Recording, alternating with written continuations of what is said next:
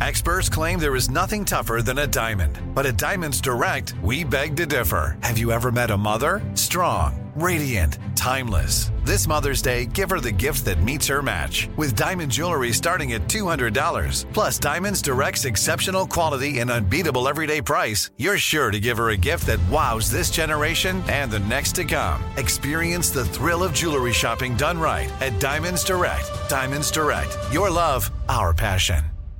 Enjoy all your favorite sports like never before at BetMGM. Signing up and playing is so easy. Simply sign up using code Buckeye and receive up to $1,500 back in bonus bets if you don't win your first bet. When you register with BetMGM, you can get instant access to a variety of parlay selection features, live betting options, and the best daily promotions in the business. And with BetMGM at your fingertips, every play and every game matter more than ever. Place your moneyline, prop, and parlay bets with the king of sportsbooks today. Sign up using code Buckeye and receive up to $1,500 back in bonus bets if you don't win your first bet. That's right, up to $1,500. Again, sign up using code Buckeye and receive up to $1,500 back in bonus bets if you don't win your first bet. BetMGM and GameSense remind you to play responsibly. 21 plus and present in Ohio. Subject to eligibility requirements. Rewards are non-withdrawable bonus bets that expire in seven days. Gambling problem? Call 1-800-GAMBLER in partnership with MGM Northfield Park. That's 1-800-GAMBLER.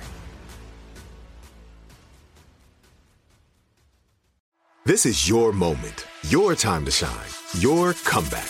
You're ready for the next step in your career and you want an education employers respect. So you're not just going back to school, you're coming back with Purdue Global. Backed by Purdue University, one of the nation's most respected public universities, Purdue Global is built for people who bring their life experience into the online classroom.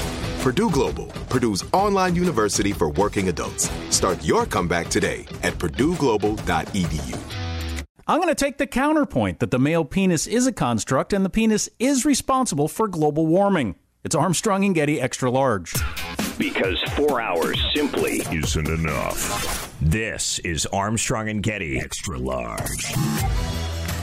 You know, I got to say, that was not the highbrow tone I was hoping to take in today's discussion. I'm disappointed hey, in you. That argument was good enough to get published in a university uh, publication. That, that can't possibly be. You wouldn't think uh, so. Perhaps you've heard us on the Armstrong and Getty show discussing uh, the experiences of Peter Boghossian, who taught philosophy at Portland State University in Portland, Oregon for a decade and uh, has recently resigned for reasons that we will let him describe. It's always great to talk. Uh, Peter, welcome. How are you, sir? I have never been better. Truly, I am a I am so happy right now. I'm That's terrific. awesome. How are you guys? Yeah, yeah we're, and, we're terrific. We won't steal your thunder, though. Why do you feel that way? Well, because I don't have to compromise my integrity, because I was working in a job in which I was hired to teach critical thinking and, and ethics, and then the conditions at the university made that impossible. Uh, and and I've just been really touched. I you know I wrote a letter of resignation and I published it on Bari Weiss's Substack, and I detailed what happens to people when they question or challenge the orthodoxy. And I have been flabbergasted by the literally worldwide reaction, the publication of the letter into multiple languages, the unbelievable amount of support that people contacting me just to say thank you or we appreciate what you did. I mean, it's just it's so touching. You know, I was tearing up last night just reading all these emails of support. I mean, it's truly amazing. I, I there is an aspect of this uh, that we're going to be talking about that is kind of nice and warm feeling in that we and you and Matt Taibbi and, and all sorts of thinkers who right. might disagree about everything have realized, right. oh my gosh, these sacred principles are, are actually at stake. And we're not prone to hyperbole around here, which probably makes us bad talk show hosts. But I, I we actually believe what's happening in our elementary, high schools, and university campuses is actually dangerous dangerous to civilization. And honestly, it feels good to be working with people we generally disagree with to do what we feel is right. It, it does, and I appreciate you having me on. And what's interesting is, you know, the the local paper here. I, I want to have a conversation. I want to have a sincere conversation about what's happening in our university system. I want to have a conversation about the president of, of Portland State University said that basically racial justice is his highest priority, highest priority of the institution. And, you know, I, I want to have a conversation with the left about this. As you know, I'm a liberal atheist. I want to have a conversation with Matt, Maddow, with CNN, with MSNBC, with the local paper here, the Oregonian, with OPB, Oregon Public. Nobody, the, the whole left media media ecosystem is having none of it. They just don't want to have that conversation. And I find that that is fascinating. Do you think that's because they agree with the radical woke left or because they're No. afraid of them? Or, They're afraid. both? I, I think it's part of it is the same problem you see within the university is mirrored outside the university, and that is don't talk to people with different views. There's even a word for that. It's called platforming. Don't give a Nazi a platform. Don't, and, and it's not even that, that the problem is that somebody would give me a platform. The, the psychologist Steven Pinker says that he calls it the left pole. In other words, when you're on the far left, anything even slightly to the right of that looks like you're alt right or a Nazi. And so I think it's guilt by association. I think it's that they view themselves, and I'm at least in partial agreement with this, that we really are in a culture war, and they don't want to. Well, actually, maybe I'll just put it on you. So why do you think that the left wing, anybody center of left, is refu You guys will have me on. Glenn Beck had me on. Tucker Carlson had me on, and not only to talk about this, to talk about a wide range of issues, to challenge and question and probe. Why don't we see that on the left? I blame the internet. I certainly blame social media.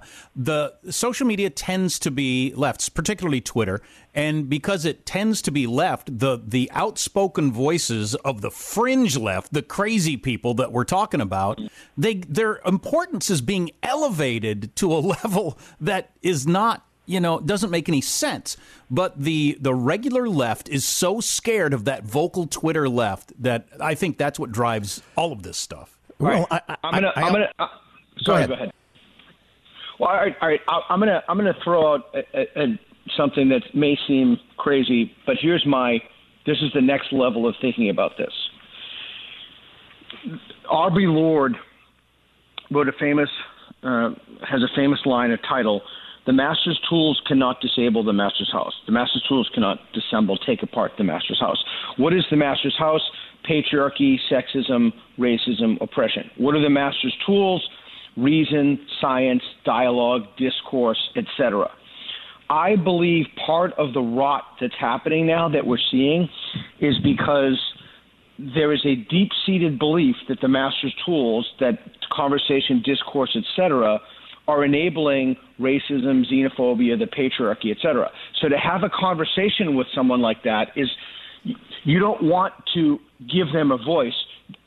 The only thing that you will do, and there's a whole line of academic literature on this, the only thing that conversation will do is it will reinforce the patriarchy. It will reinforce bigotry, and it will demean the lived experiences of people who listen to that conversation, be hurtful. So I think that there is a moral infrastructure in place in which many on the left, and, and I don't think that this is in any way uh, native to the left. Like you don't see this with Noam Chomsky or the kind of old school economic leftists. You see this exclusively with woke people. This is like uh, like my friend Gad said said it's like a, a parasitization. It's a parasitic value system that's latched onto traditional leftism. So that's why I think that the the anybody left of center won't talk to me or anybody else. Uh, well, there are a bunch of big ideas there. I wish I'd jotted them all down. But starting with the uh, the expression about the master's house, I just reject that premise uh, outright. And and at the heart of this, the idea that their ideas are irrefutable because they're sincerely held is one of the craziest things I've ever heard in, in my life. Can you imagine, Peter, uh, walking into a symposium or whatever and saying, first of all, I'd like it to be made clear that my ideas are unimpeachable, every single one. And of course, you'd get a big belly laugh from scholars. But then you'd say, no, no, I'm perfectly serious. You can't use logic. You can't use data because those are the tools of the oppressor. I mean, that's, it's, all, it's, it's so obviously a con. It's hilarious to those of us with skeptical minds. Well, that's the other thing about this. I mean, that's the thing that I just marvel at. It's so insane. Like, people are ripping down statues. People are assaulting the police. They're destroying storefront windows of mom and pop businesses, you know, working class, and for what? What do they do? It's so stupid for CHAZ, for for, for a for an anarchist zone in which people are raping and murdering. I mean, for, for what? What is the what is the goal of this whole thing? It's so much easier to rip down and destroy than it is to create. And that's also, I think, part of the problem of why the left wing media ecosystem won't have people on. And it's because I not only do they not value conversation and they think that conversation is actually bad, but I think that's a convenient excuse to not do intellectual work to understand the other side of the argument. Now, that's not to say that the right wing doesn't have a lot of crazies. I mean, of course it does, but it has a different kind of problem. And I would argue that the problem of free speech and free inquiry is absolutely rudimentary to human progress.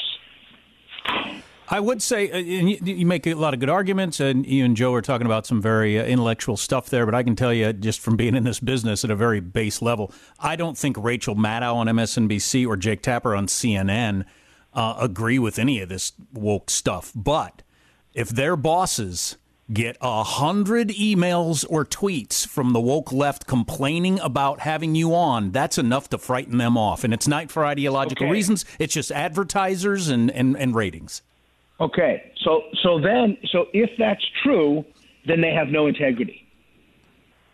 Correct. Yeah. Yeah. Yeah. Yeah. That's right. a given. So, so, so, so, we're right. So we're either in we're either in a position that these folks believe it but won't say it, and if that's the case, why would you listen to them? Because what they're saying is not what they're believing. So there's a kind of inauthenticity built into the mechanism. Yeah. Or it's the case. That, go ahead.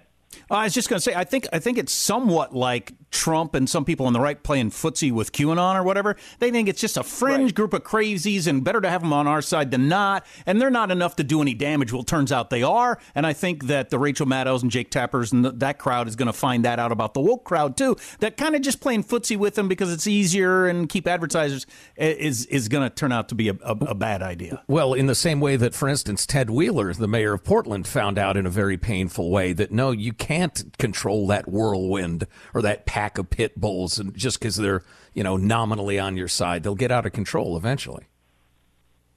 Yeah, that, that's another conversation. Ted Wheeler is a is a public disgrace, and he should immediately be impeached and held accountable for what he's done to the city of Portland. What he personally, his negligence, the homicide rates are astronomical. He, I mean, this is another conversation, but he he Uh, we can. I'd love to have a conversation about, about Ted Wheeler, but I, I want to stick it on. I, I want. I want to keep it to the university system now. This is not a fringe bunch of nut jobs like QAnon. These are people who control major academic inst- most academic institutions in the English-speaking world, and they have positioned. They're paid for. In my case, at Portland State University, is paid for by taxpayer funds. Many of these people, if not most of them, have jobs for life they're looking at the university as an indoctrination mill. They're teaching people and um, training people to be activists based upon scholarship that's total, totally bogus. Again, the, the parallel to QAnon doesn't hold up. Yeah, does the right have crazies? no question about. It. Everybody has crazies, but these crazies, the woke crazies, control academic institutions. Our knowledge, our engines of knowledge production right? How, and, and it's it, and the messages are grievance filled. The West is awful. Capitalism is awful. I'm not saying capitalism is perfect by any means, but I'm saying that they have a very specific message that they're pumping out, and nobody benefits from they don't even benefit from that that's the other crazy thing about this nobody benefits from racial hatred from division from the universities, you know, racial justice being the highest priority. Nobody is benefiting from these things. It is an ideology that is killing us all.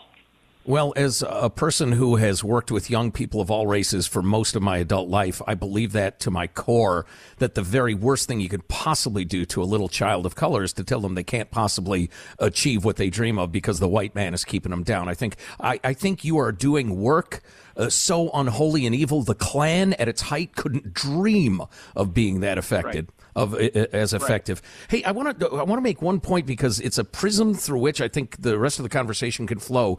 One of the things you said yeah. in your letter of resignation, which I've read several times, is that, and this hit me like I mean, uh, like one of those fundamental principles you learn when you're a little kid. Something Thomas Jefferson said, and it just it, it fills your soul with excitement because you've realized a great truth. And what you said was the freedom to question is our fundamental right.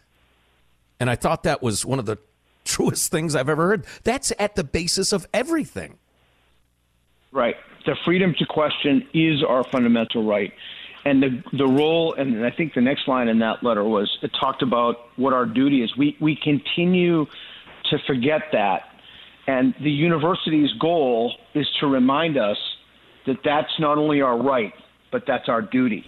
But Portland so State is practically wanna, forbidden questioning. Correct. correct Only about certain things, though. Only about things right. that contradict the moral orthodoxy. You can question other things, you know, like okay. what's the best way to plant plant a tree. You know, how far down should it go? But o- o- only questioning certain things. So, I guess I want to uh, put out a call. I want to say two things. I think it's really important when you're talking about racial justice. Like, if you actually want racial justice, the first order of business is to give every American an education, a public education, particularly a K through 12 education of the first rate, independent of skin color or socioeconomic status. And we have, in my opinion, is that we have let down an awful, awful lot of people. And the solution to that is not equity, in other words, trying to jerry rig outcomes. The solution to that is equality of opportunity.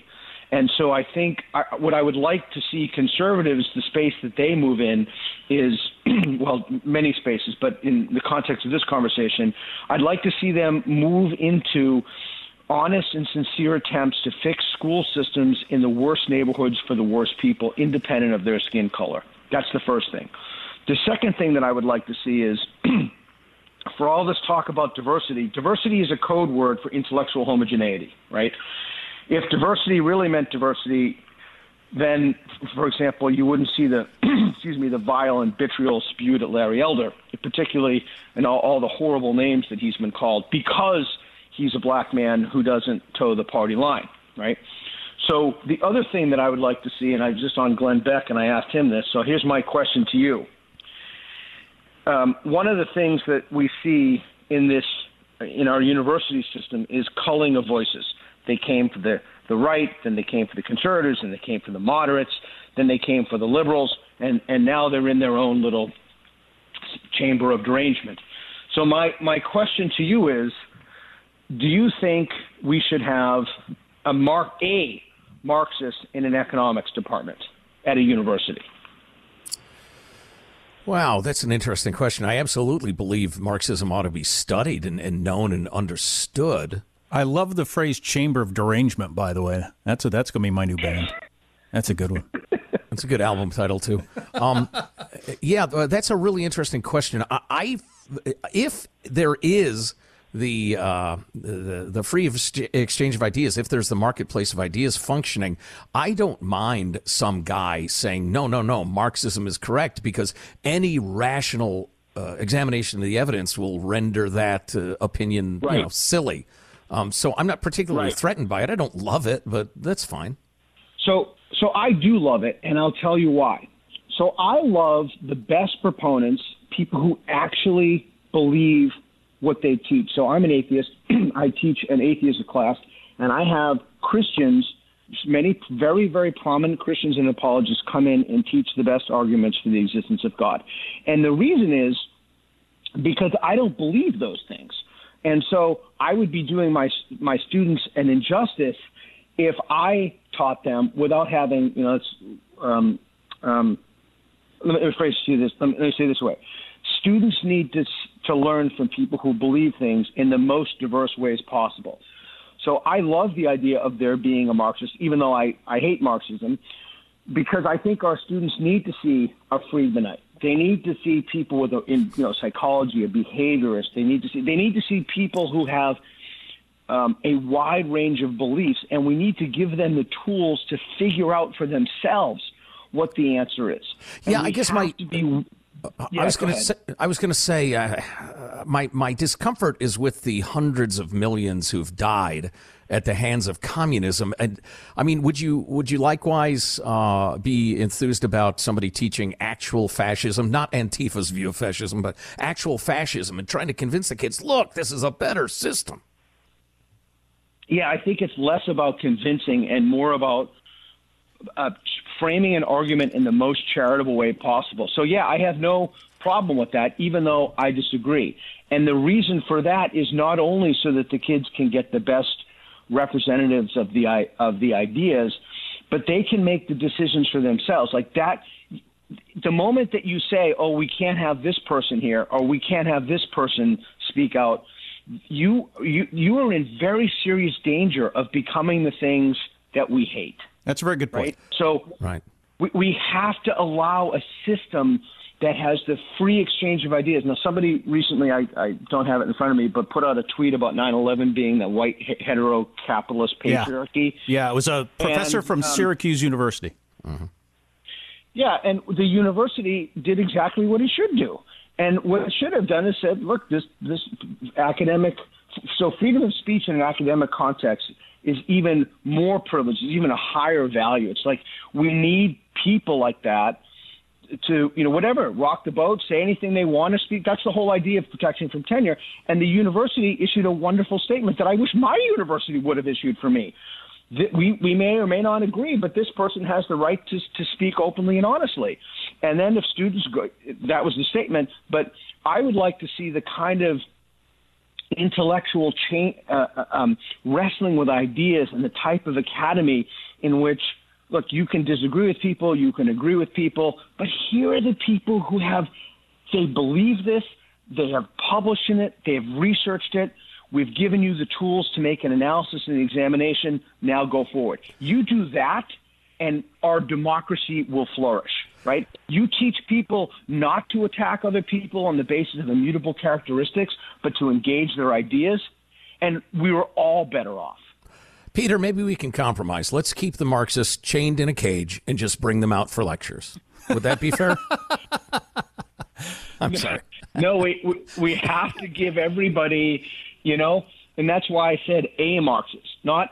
But the problem comes when you stack a whole department with people who have the same mm. beliefs. And then the kids will go into that and they'll think, well, everybody, my economics professor yep. believes this. He's written all these books. This is true. No, that's why you need intellectual diversity. And the other thing is, nobody will trust the bodies of literature and the quote unquote scholarship coming from, you know, about really important things like global climate change because they'll say, well, why should I trust? And people have actually said this to me. Why should I trust that? Everybody here is a leftist. And, and they're right. Right.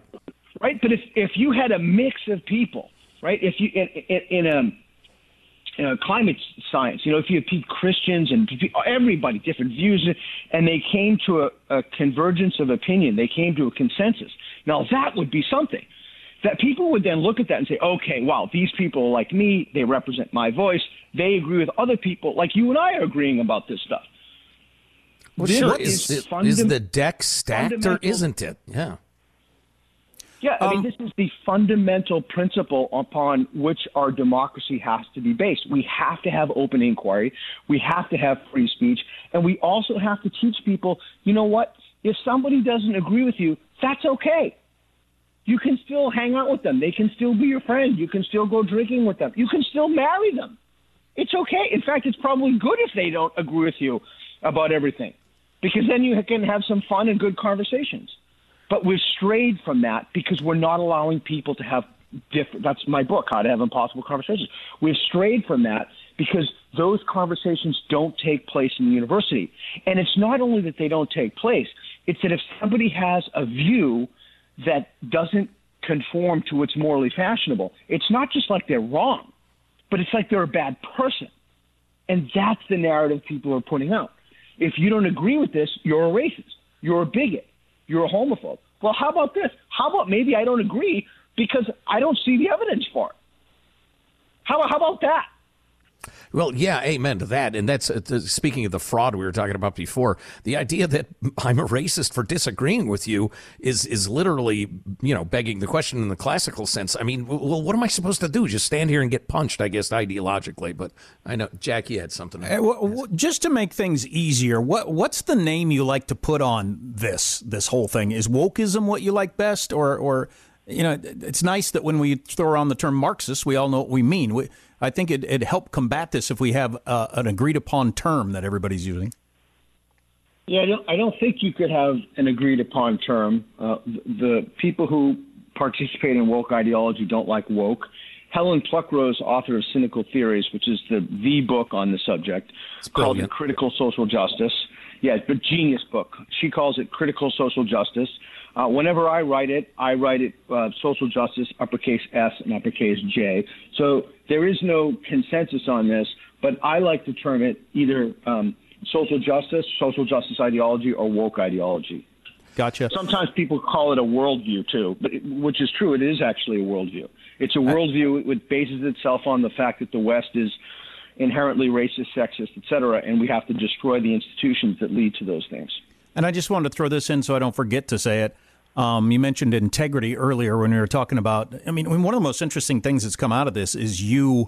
I think you tweeted this that um, everybody that's reached out to you for an interview is on the right, and no no liberals have. I mean, like you mentioned earlier, that's amazing. But you brought up the term integrity, and I I can't imagine more integrity than what you've done. I assume you're not an independently wealthy man, and you quit your job because um, because you believe in this stuff too much. And I, I, mean, I'm not kidding. I will remember what you did for the rest of my life whenever I come to a crossroads like this. Yeah, I, I, I appreciate that. I, I, I never wanted any of this. Um, and I did. I just could not stay at a place where I had to compromise my integrity anymore. I just couldn't do it. Enjoy all your favorite sports like never before at BetMGM. Signing up and playing is so easy. Simply sign up using code Buckeye and receive up to $1,500 back in bonus bets if you don't win your first bet. When you register with BetMGM, you can get instant access to a variety of parlay selection features, live betting options, and the best daily promotions in the business. And with BetMGM at your fingertips, every play and every game matter more than ever. Place your moneyline, prop, and parlay bets with the king of sportsbooks today. Sign up using code Buckeye and receive up to $1,500 back in bonus bets if you don't win your first bet. That's right, up to $1,500. Again, sign up using code Buckeye and receive up to $1,500 back in bonus bets if you don't win your first bet. BetMGM and GameSense remind you to play responsibly. 21 plus and present in Ohio. Subject to eligibility requirements. Rewards are non-withdrawable bonus bets that expire in seven days. Gambling problem? Call 1-800-GAMBLER in partnership with MGM Northfield Park. That's 1-800-GAMBLER. This is it. Your moment. This is your time to make your comeback with Purdue Global. When you come back with a Purdue Global degree, you create opportunity for yourself, your family, and your future. It's a degree you can be proud of, a degree that employers will trust and respect. Purdue Global offers working adults like you over 175 flexible degree programs to meet your specific career goals. These include associate, bachelor's, master's, and doctoral degrees and certificates. Purdue Global degree programs range from nursing to business to communication and more. Whatever your interest, we have the degree that will move you forward. You have the knowledge, you have the experience. Now it's time to get credit for the work you've done and earn the recognition you deserve with Purdue Global, Purdue's online university for working adults. You know you're worth it. We do too. So don't wait another second to get the degree that will take your career to the next level. Start your comeback today at purdueglobal.edu. If a new house is on your wish list in the next five years, grow your savings faster and experience your dreams with an Ohio Homebuyer Plus account from Kemba Financial Credit Union. A savings account specifically designed to save for a new home where you can earn 7% APY, a $500 matching bonus, and a $1,500 mortgage closing cost credit. Learn more at Kemba.org. Offer expires March 31st, 2025. APY equals annual percentage yield. Restrictions apply. NMLS 292230. Equal housing lender. Federally insured by NCUA couldn't do it. So, you know, I I think the I, I can tell you about what led up to that. Or I can. I mean, we can go from any place. Well, yeah, actually, you, you, know, it's funny. I was about to go there. You mentioned Helen Pluckrose and her co-author James Lindsay's cynical theories, and right. the, the, paper you wrote, "The Conceptual Penis as a Social Construct," and then the work you did with uh, James and Helen is one of my favorite things that's ever happened. um, can you tell us about the, the, conceptual penis as a social construct, and then the other papers, and what what we were trying, what were you trying to prove, or or or you know expose, and then what was the reaction to it? Sure, happy to tell you about that. So the conceptual penis was a hoax paper, and no way. Alan Sokal. yes, there are actually penises.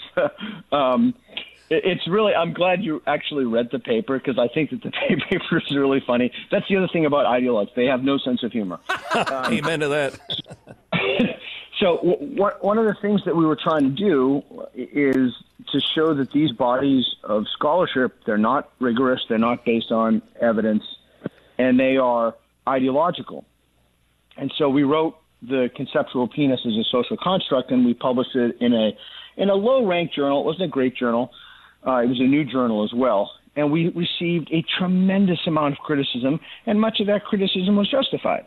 And that criticism was you didn't prove what you thought you proved about these disciplines.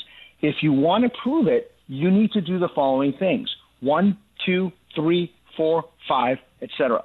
And so I said to, to, to Jim, to James Lindsay, dude, this is awesome. They told us exactly what we need to do. So let's do it. He's like, all right. So then we wrote 20 papers uh, and we forwarded absolutely insane, totally deranged theses. I probably can't say because many of them are sexual on the air right now. Oh, no, it's a podcast. If we have to, we'll bleep it. Go ahead. Oh, okay. About, you know, uh, penetrative anal sex and transphobia and you know, putting people in ma- white males in chains as a form of experiential reparations in the classroom, and wow. that one did not get published. We we got caught by the Wall Street Journal before we published it, but the goal was to say so we we did exactly what people wanted us to do, like exactly what they wanted us to.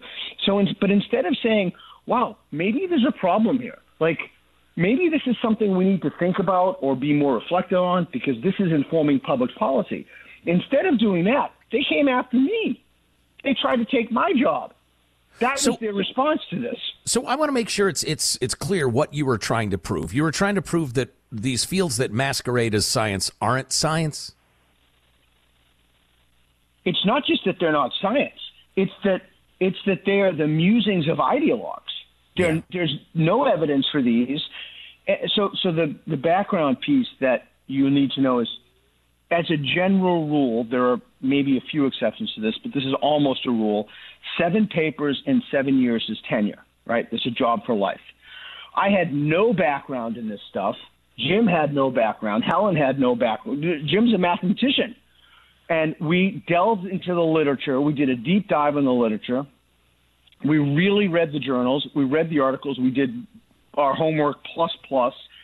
And the, the point was to show that the policies – that were shaping our institutions, first the university or the university system as an institution, and then the policies as they were seeping out. These are not, not only are they not scientific, they're not anything. They're just a bunch of people get together. We call it a, a, a term Bret Weinstein uses for when we went over his house. He's the ever, former Evergreen professor, and we were explaining the grievance studies thing early on. He said, "Oh, it's like idea laundering." So a bunch of ideologues get together and they have um, they have an idea, and they're they're in academia, and they publish that idea. They discharge a moral impulse in in a journal, and then it comes out as the other side is knowledge. So then they go around pointing when you say, "Well, how do you know?" They point to the bogus scholarship that they themselves made up, but that's not based on evidence. And not only that, you couldn't publish anything in there that went against what what was morally fashionable.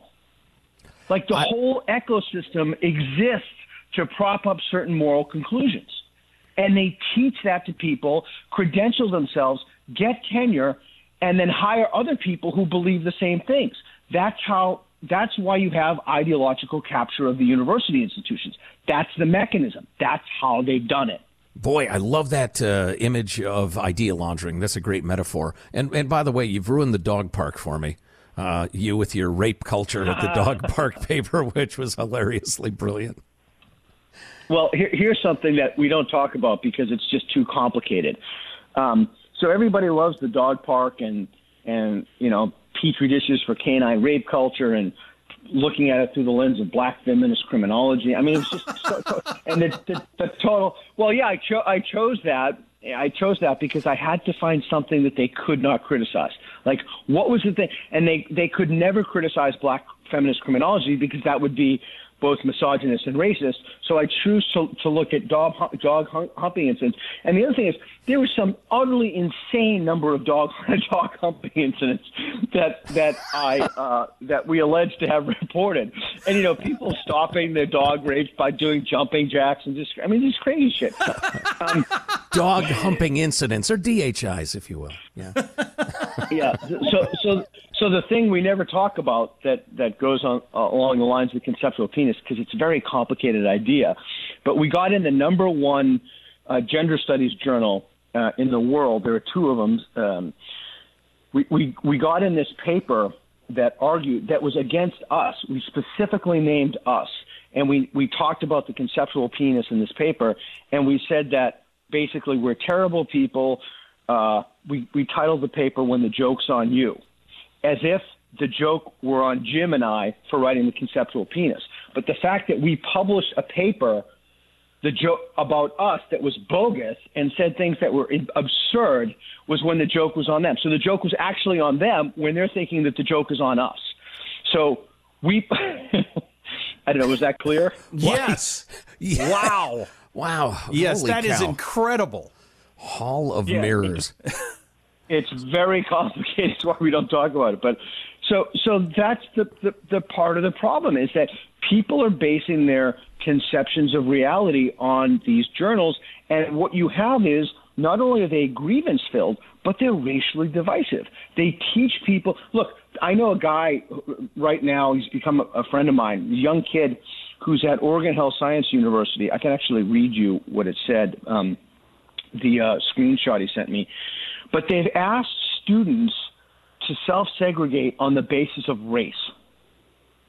I mean, that's crazy. Yeah. Yeah. That is That's just cra- amazing. Now, who- now, who are the liberals here and who are the conservatives? So that's Right. why those terms don't really mean anything. Yep, you're absolutely right. Well, conservatives at this point, good ones, I think, are conserving liberalism. Uh, but anyway. Exactly. Dave, that, Dave Rubin's made that point, and I think that's absolutely true. I don't even know what those terms mean anymore. And Yeah. so people will say, well, you a liberal, you conservative. Well, I, what do you mean? Like, give me a specific policy, and then I'll tell you my answer. But, you know, people like, you know, rubrics, umbrella terms like, oh, I'm this, I'm this. But the fact is that in this cultural moment, the political reality is more complicated than that. It's more nuanced. And you also see, I, I published a piece about this in the American Mind. I call it the Great Realignment. There's a realignment now. There's a political and ideological realignment based upon things like rules of engagement. So while you and I may have different, I don't know what you guys uh, think about abortion, but I'm pro-choice. While we, we may have differences of opinion about that, we agree how to solve those differences of opinion, right? we debate, we converse, you can even protest if you want. Um, but but the new the new uh, threat to cognitive liberty are you know the, are the woke are the woke, and they don't play by those rules of engagement. So if if you publish something or you say something they don't like, they go after your family. They try to get your job taken away from you. They file complaint. They weaponize offices of diversity, equity, and inclusion. So you're talking about people who do not abide by traditional rules of engagement. So that's one thing in the in this great realignment that we're experiencing. I mean, there are other factors as well. You know, like there's a truth that can be known. There are more philosophical things, but I think it behooves people. You have to be willing to step. If you're a liberal and you're against woke stuff, you have to be willing to step across the line when Ted Cruz, for example, says something and agree. And you will agree with him because it's true, not because you have to agree with every single thing Ted Cruz says. But you have to look when when someone says something that's true that corresponds to evidence and facts, you have to stand up to it, even if it's against your own tribe, in spite of the consequences. That's what intellectual integrity means. Well, the uh, you know the the intellectual mainstream's running in the other direction though. This is something we've talked about a fair amount is that to sh- to to signal your allegiance to your tribe you bellow opinions that you don't even think are, are are real but you know it's a tribal indicator. And the more ridiculous the more clear your indication of tribal ro- loyalty is so yeah, God the, counterfa- That- the, the that- counterfactual I would love to be able to run, or in a parallel universe, is if Trump had won the presidency, uh, who would be avoiding getting the vaccine at that point? Because not because of any the science being any different, just because who was behind pushing it at the time. I think that would perfectly prove your point. Yeah, that that would. Uh, I, I don't want to go down this rabbit hole, but the utter, unmitigated, and 55 years of my life, I think this is the worst catastrophe of this country, and is signaling a new era for us. The unmitigated to call it a to call Afghanistan a catastrophe is actually not even remotely doing it justice. But you know that's the thing. Like, well, what if Trump were in? Or can you take the words of the sentence and you can when they say black, can you put white in there? Can you put white in it? But even in those cases, um, that, that these folks have had many years, like an incubation chamber, to incubate ideas. So they've changed the meanings of words. So, for example, racism is now has a power component instead of the traditional definition of discriminating against an individual on the basis of, of a racial stereotype, right? So they've changed the meanings of words, and it makes it really difficult. Look, life is difficult enough. Fake news, Russian bots. We have all the stuff we have to contend with, and on top of that, we have people running around who've changed the meanings of basic words. I'm telling you, like you know, I get all these emails from my kids' school. They go to uh, Portland public schools, equity, equity, equity, equity. How many people do you think actually know what the word equity means? Right. Yeah, we've talked about that a fair amount. That's one of the that's one of the ways they line up so many well-meaning suburban college-educated white gals and, and guys as well as they've redefined these words. And I hear anti-racist, and if I didn't know what Ibram X Kendi has written and what that really means, I'd think, well, of course you got to be anti-racist, but it's something completely different. Right. And those sorts of things, and, and that's by design, by the way. Of course, That- that's not a bug of the system. That's a feature of the system. It's, so, look, let, let me. So one of the things pe- people say, well, was there a final straw for you? Like, what was the thing that finally? So I tried to. and I'm going to relate this to our conversation. So I tried to get a meeting with the president of Portland State University, right?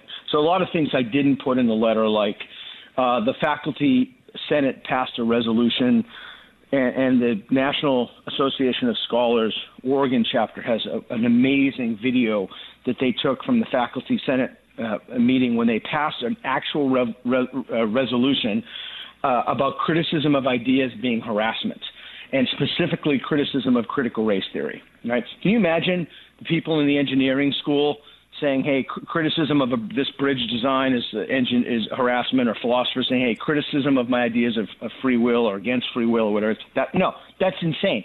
The, the the more ideological you are, to keep your ideology in place, you have to have things like political correctness. You have to have things like blasphemy laws.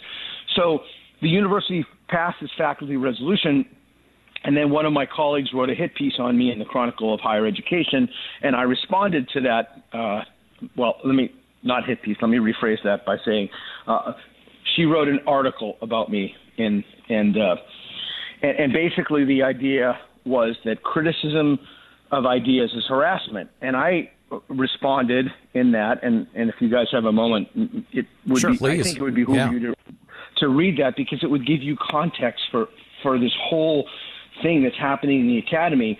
Criticism of ideas is not harassment. Criticizing an immutable property of a person is a no-no because that person can't change it, so it doesn't do them any good. For example, to criticize someone in a wheelchair or to criticize me because I'm 55. I can't change the color of I, I could change the color of my hair, but I can't change my age. So so I was in the dean's office. So I, so I asked the president for a five minute meeting repeatedly, and, and his staff co- told me repeatedly he's too busy. He's too busy for a five minute meeting. Okay. Finally, I managed to have like a three minute meeting with a, a, a dean. Wow. And this individual told me, you know, I, I, I I really did my best to watch my tone. I was extraordinarily respectful. And I actually had known this this person, so it's not like they're a total stranger to me. We live in Portland. We we know each other. So I said to this individual, you know that Portland State University made the list of the uh, top of the Foundation for Individual Rights in Education. It's Greg Lukianoff's book. He's the guy who wrote The Coddling of the American Mind. With, yeah, we're huge with, fans. Uh, Jonathan yep. Haidt. Mm-hmm. Yeah, yeah. So I said, you know that, and I would urge your your viewership to your listeners to, to fact check me when I say this. Fact check every. Don't believe anything I say. Fact check everything. Portland State University made 2020 list of worst colleges for free speech, and he turned to me with total sincerity and said, "It's a good thing to be on those lists." Good lord! And I was so utterly blown away, like because in other words, this wasn't a bug of the woke ideology. This is a feature. Like this is actually baked into the educational system. This is a feature. And it was in that moment I realized I I had to quit, uh, and then the pandemic hit, and that kind Hmm. of threw threw things for a loop. But um, I mean, that is a mon- that is a grotesque. I mean, think about that. Like that's not a symposium. You know, in the Greeks, they get together, they talk, they dispute, they argue, they laugh, they drink. And so, no, this is a church. These are catechisms. Yeah, That's you know, I'm reminded the of the system is becoming. I'm reminded of the final scene, or virtually the final scene in Brave New World, where the uh, you know the all powerful leader essentially says to the dissident, um, "No, I don't take it personally. I'm not angry at you or anything. Here's what we're doing. Here's why we're doing it. You don't fit in, so you need to go away." And the you know, the cool rationality of it is always you know has always chilled me. And for that guy to say, "Oh no, no, that's a good thing," I mean that's like finding out he's a pod person or something. I mean, ah! Right, and and that's the other thing. So so that's when you really just let that idea percolate and then detonate. Like when you really think about what that means. Here are individuals who are positive they have the truth. They want to look at the system as an indoctrination mill. It's kind of a factory where people come in and they put ideas about specifically race, gender, and sexual orientation, et cetera. But whatever is, you know, the moral orthodoxy, they put that in your head. They no longer have the North Star as truth. And when you do that, the natural consequence is there can't be free inquiry and open expression. I mean, there can't be. Right. Think about it like this. Think about it like this. So if the president, again, I want everybody to fact check every single thing I'm saying. Do not take my word for it. I don't have the exact quotation, but it's something like the highest priority of the university is racial justice, right? Okay, so let's just think about that. If the it doesn't even matter if it's racial justice. It doesn't matter what it is. If the highest priority of a football team is winning, which is what the highest priority of a football team should be, right? That any other priority that conf- that conflicts with that would by definition be a lower priority, right? Sure. Right. So that's why they don't, for example, have diversity requirements on professional sports teams. Because any other priority would have to be deprioritized or lowered. So if your highest priority is racial justice and free speech or free inquiry or open expression of ideas conflicts with that, you have to always side with your highest priority. By definition, because it's your highest priority. Well, right. And we're in a situation here where what has long, practically forever been the highest priority of a university, seeking of the truth, the exchange of ideas, Correct. is now seen as detrimental to the new orthodoxy. So it's not just Correct. not as high a priority, it's specifically a, uh, it's, Correct. it, it's, a sin, it's a poison. It's right. It's not a bug, it's a feature. And to avoid that, that's why you have to have intellectual, political, uh, and ideological diversity. You have to have that Marxist in there, a Marxist. You have to have that um, Keynesian. You know, you have to have someone teaching Hayek. You have to you have to have that intellectual diversity so that the highest priority so that the institution doesn't become something other than a means to enable people to understand the world and to figure out what's true. And if they're wrong, you know what? That's okay too. But nobody was force feeding them that idea. They made the best, they did the best they could to come up to, to, to be sincere and ask honest questions to try to figure out what's true. And they kept the value in mind of being willing to revise their beliefs. And that's another characteristic that ideologues don't have. They're not willing to change their minds. And that's a fundamental feature of what it is that makes someone rational. And we hmm. have we are not teaching that. We have lost that. And what have we bartered it for? We've bartered it for an ideology that separates and divides us. We, if you we, try to get the if you try to get the universities down to one Marxist, there's going to be a lot of Marxists on the street corners saying we'll share for food or something. But um, my, my, my final question for you would be: I, I, used to read about the Cultural Revolution in China that happened through what the late '60s, early '70s, and I would read that stuff mm-hmm. and I'd think, I don't, I just don't get it. I mean, like how how could this ever happen? It didn't quite make sense to me. I now get it completely because it it's starting exactly. to make sense to me in a, in a very scary way. Do you think? Um, do you think we could get there? Do you feel you feel like? Do you feel like it's getting worse or better, or enough people waking up to it? Where where are we on the continuum there? That that's a that's a great question. I don't know the answer to that. I know that this is not sustainable.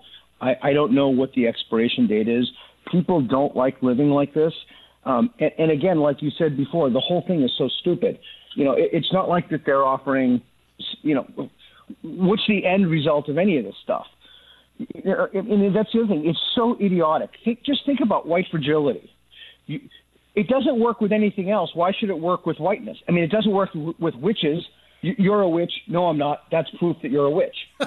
like your denial is proof of the thing. So it doesn't work with literally anything else. Why would it work with? I mean, the whole thing is so stupid. It's like what the junior high school people do to each other. But yet it's hoodwinked an unbelievable number of our of our intelligentsia, and it's captured the the institutions. So I don't think that this is sustainable. I think that this will do unbelievable damage to our institutions. I think it already has done damage to the institutions. The I, I ho- is, oh, go, ahead. go ahead. No, no, you go. I was just going to say, I, I, hope you're right about the Cultural Revolution thing because I see some of the, the earmarks of it in that kids are being urged to either ignore their parents or turn them in or tell their teachers about right. them and, and that sort of thing. And the idea of dragging your own parents into the street to see them beaten is so horrific. Most of us can't imagine it. I, I think you had to have a communist system for that to catch fire like it did. Um, you know, Hitler ascended to power through the ballot box, famously. Um, but you right. know, one more aspect of, of the Cultural Revolution, uh, totalitarian systems, the rest of it are show trials, and and I wondered if we could just spend right. a couple of minutes on your experience with the Title IX investigation. Yeah, well, I had to sign paperwork saying I couldn't talk about it, so I, I can't really talk about it. Wow. But, yeah. Well, well now, it, was there uh, just out of curiosity? I, I, don't, Peter. You probably don't know this about me, Joe Getty. I almost went to law school, so I'm the show's legal expert. Um, did was there was this a contract? Was there consideration in exchange? You you you uh, gave up the right to talk about this in exchange for what? Or is that secret too? It was an exchange for I I am um, you know we're represented by a union and and that's the other thing that I've changed my mind on. Uh, probably a conversation for another show. I do not like teachers unions one iota, but I can tell you in no uncertain terms, like as a fact, I would have lost my job long ago if not for my teachers union in general and not for the guy who heads the teachers union. I was seeing this guy literally like every day from complaints. In fact, he went up for a renewal, and he, he asked me to write him a letter for like I don't know two three years in a row because he, he was seeing me. So I've kind of had a change of a change of mind on hmm. uh, the hmm. importance of teachers unions. But yeah, I know it's it's it, it, it's it's uh, it's interesting. So the well, Title IX investigations, there, there's no due process in that. So you don't have access to what you're being accused of. You have to infer that from the investigator. And now, here, look, it is often said that we are not um, that people who consider us their enemies, we do not say kind things about. So I'm, I'm going to tell you something unbelievably truthful about the Title IX investigator and the Office of Diversity. You could accuse these people of many things, but the thing you cannot accuse them of is not being thorough. These people are the most thorough people. I mean, they have a Gestapo like thoroughness in their. Oh, that's that's a They real compliment. call- they were they were calling in former students, colleagues, TAs, people I did, you know, independent studies with, people I had known like years ago. They went back like years, and they were summoning them to the Office of Diversity. They were. I mean, I was walking around campus, and people were coming up to me. That's the whole beating your wife and family, and then like other people would come up. What's this I hear about you beating? What? I'm like, I was just, and, and you know, the the particularly um, insidious part about that is, you know, I, you know, my daughter's adopted from China, so like, there's another level of hideousness that's going on there, and there's really nothing you can do. I mean, you can quit, but you can't say, you know, you can't even see the forget anything you do. You can't even see the charges. Right, and then I love the outcome of it. Loved it in quotes in that it is so bizarre. It's actually it reminds me of one of Ayn Rand's uh, most famous quotes about uh, you know we don't expect you to follow these laws. We expect you to break them because once you're a lawbreaker, then we own you. And at the end of your Title IX thing, as you uh, mentioned in your uh, letter of resignation, they essentially said you're not guilty of these bizarre charges, but as long as we've got you in our clutches, you're not allowed to do this. You have to do this, and we think you ought to get counseling. And, and it's like, wait, w- what? So I, um, that, that's right. So I requested a meeting after that meeting, and then I read a very long statement um, to, to the uh, chair of the department and the uh, chief diversity officer and my union guy, Phil Phil Lesh, who was again un- unbelievable, like phenomenal.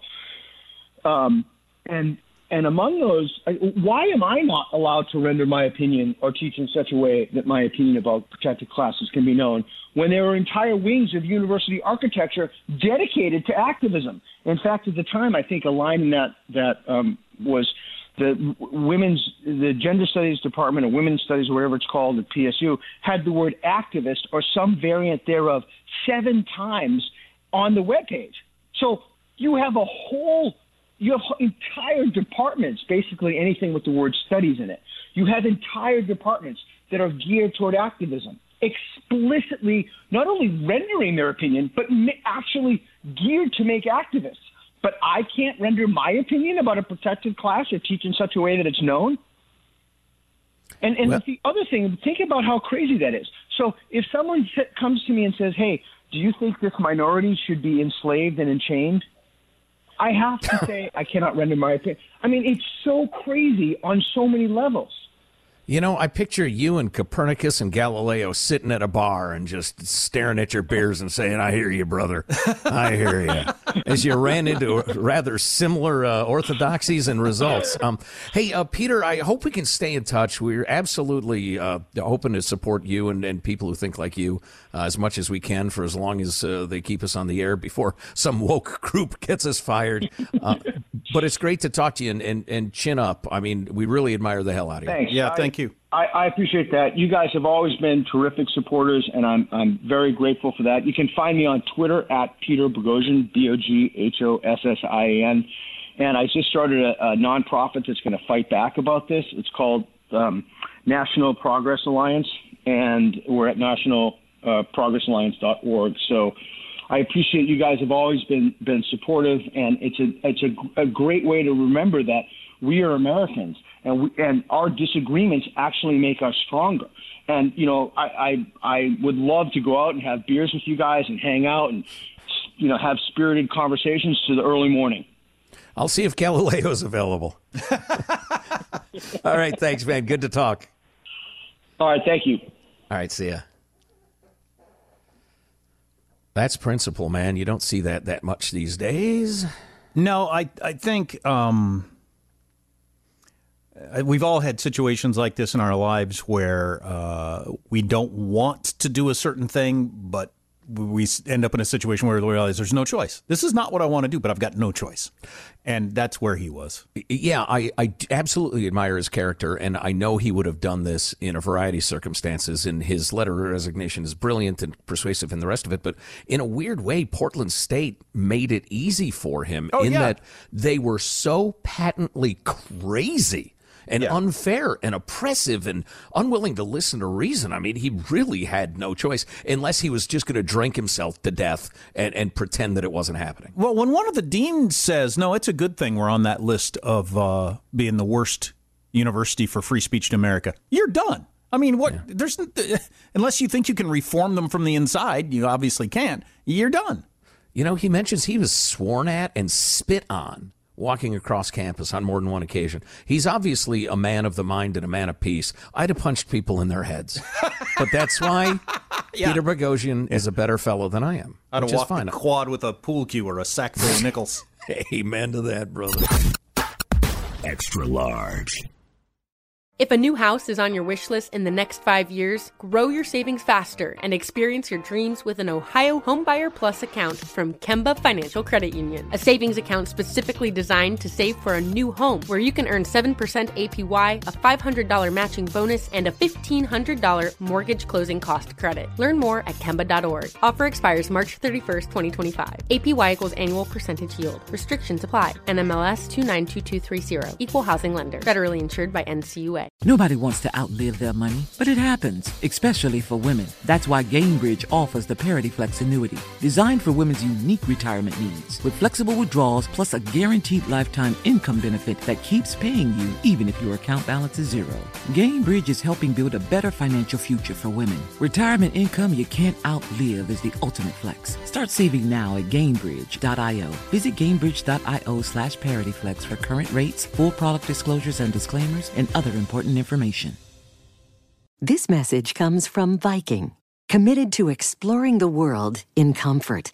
Journey through the heart of Europe on an elegant Viking longship with thoughtful service, destination focused dining, and cultural enrichment on board and on shore. And every Viking voyage is all inclusive, with no children and no casinos. Discover more at Viking.com.